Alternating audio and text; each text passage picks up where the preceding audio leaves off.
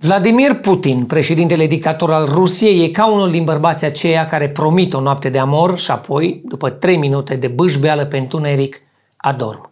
Deci Putin e exact așa, dar invers. Omul a promis o invazie fulger de două zile și o lună mai târziu se bucură de același succes pe care l-a avut Rareș Bogdan în tăierea pensiilor speciale. Salut! Eu sunt Bob și aceasta este...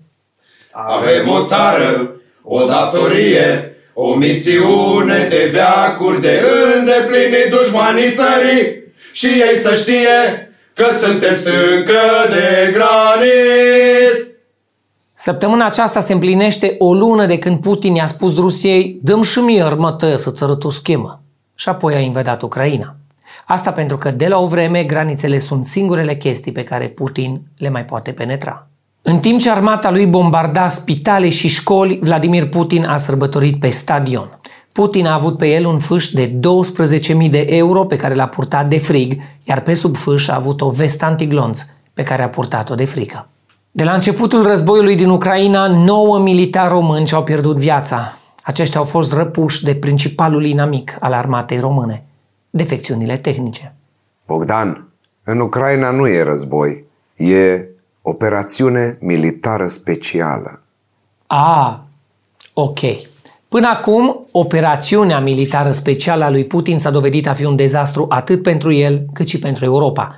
Singurul mod în care situația ar putea fi și mai nașpa ar fi dacă trupa taxi ar scoate o piesă despre război.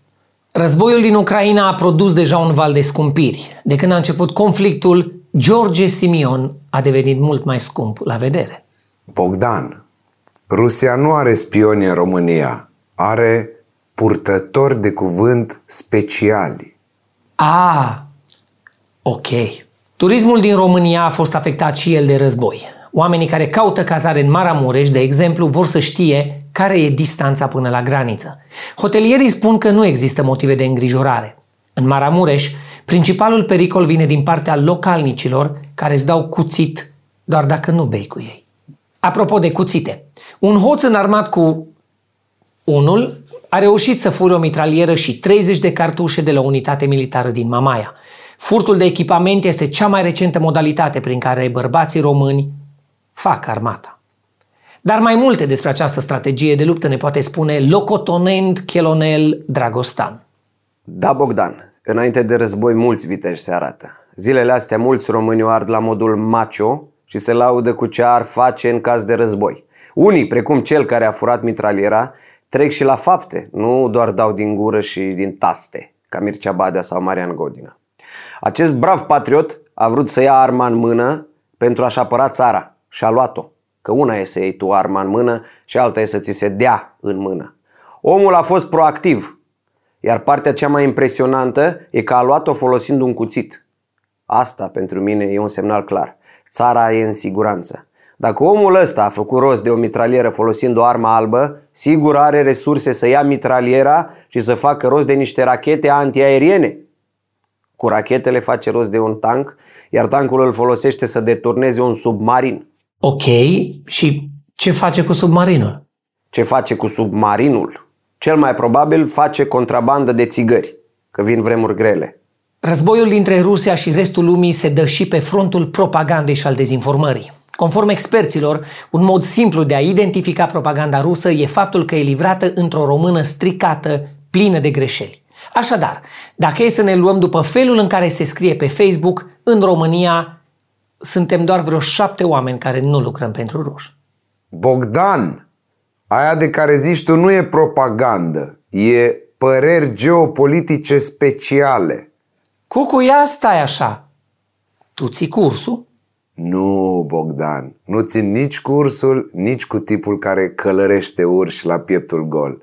Eu zic doar că treaba e mai complexă și are multe aspecte și că oamenii ar trebui să analizeze obiectiv lucrurile și să-și formeze singuri ideile pe care le transmit eu.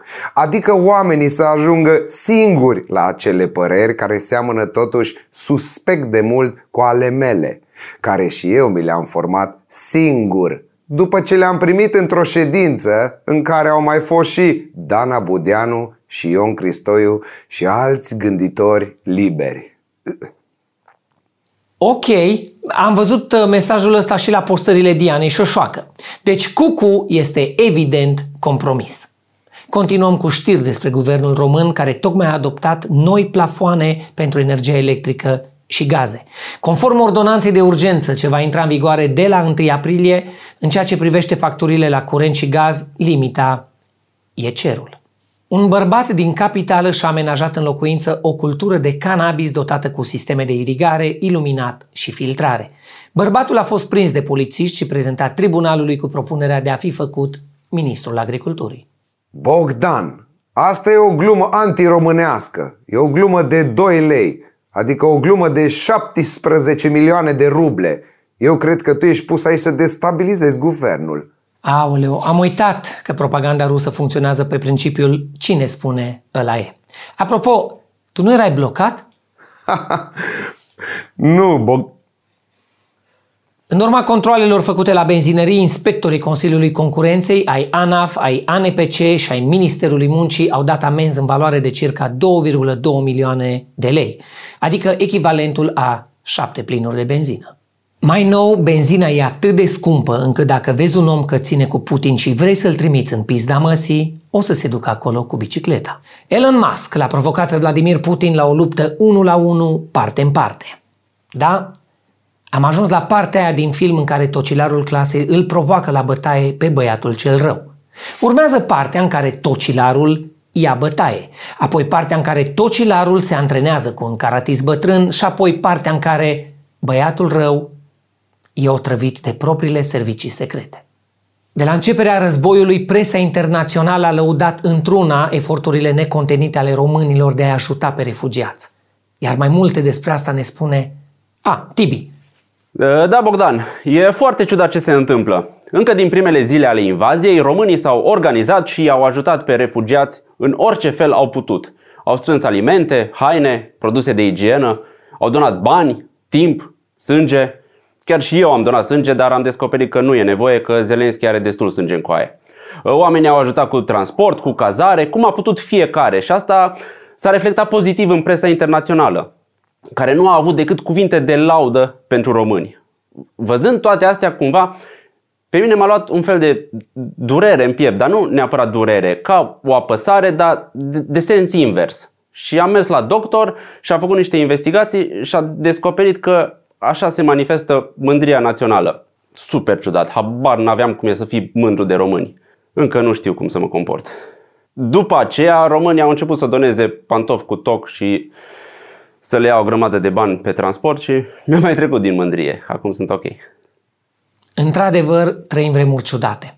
Sper să se termine în curând și să avem parte doar de vremuri plictisitoare ca acelea în care știrile cu titluri gen Dă nucleara erau despre ceva mizerie pe care a zis-o Becali. Eu am fost și încă sunt Bob și până data viitoare vă doresc pace.